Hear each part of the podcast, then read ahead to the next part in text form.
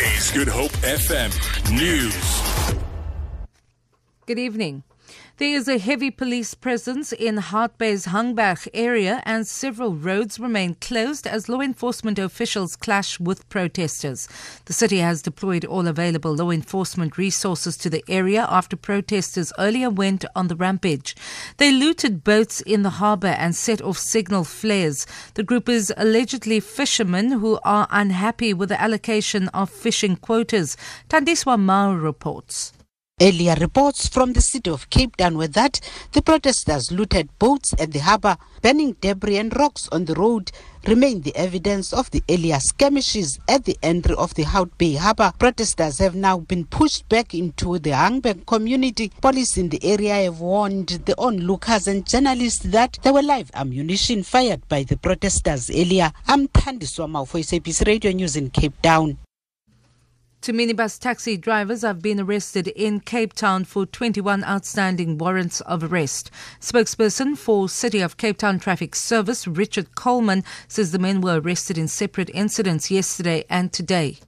A traffic officer stopped a taxi in Symphony Way in Belhar. The officer ran a check on the driver and discovered the driver had 15 outstanding warrants to the value of 32,800 rand. The driver was arrested and taken to Parow Municipal Court.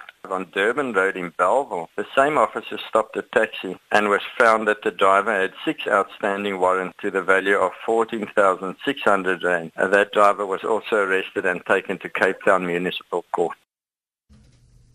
Cape Town police have arrested four suspects in Bellville during a stop and search operation in Charles Malan Street for being in possession of two unlicensed firearms, a crowbar, and tick.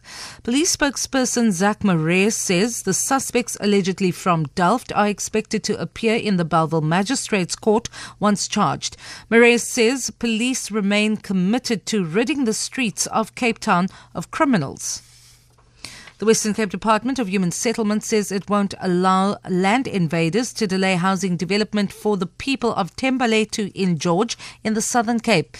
Today, angry residents went on the rampage after the red ants were sent in to demolish their illegal shacks. The land has been earmarked for thousands of low-cost housing opportunities. A SABC news vehicle was also damaged during the violent protest.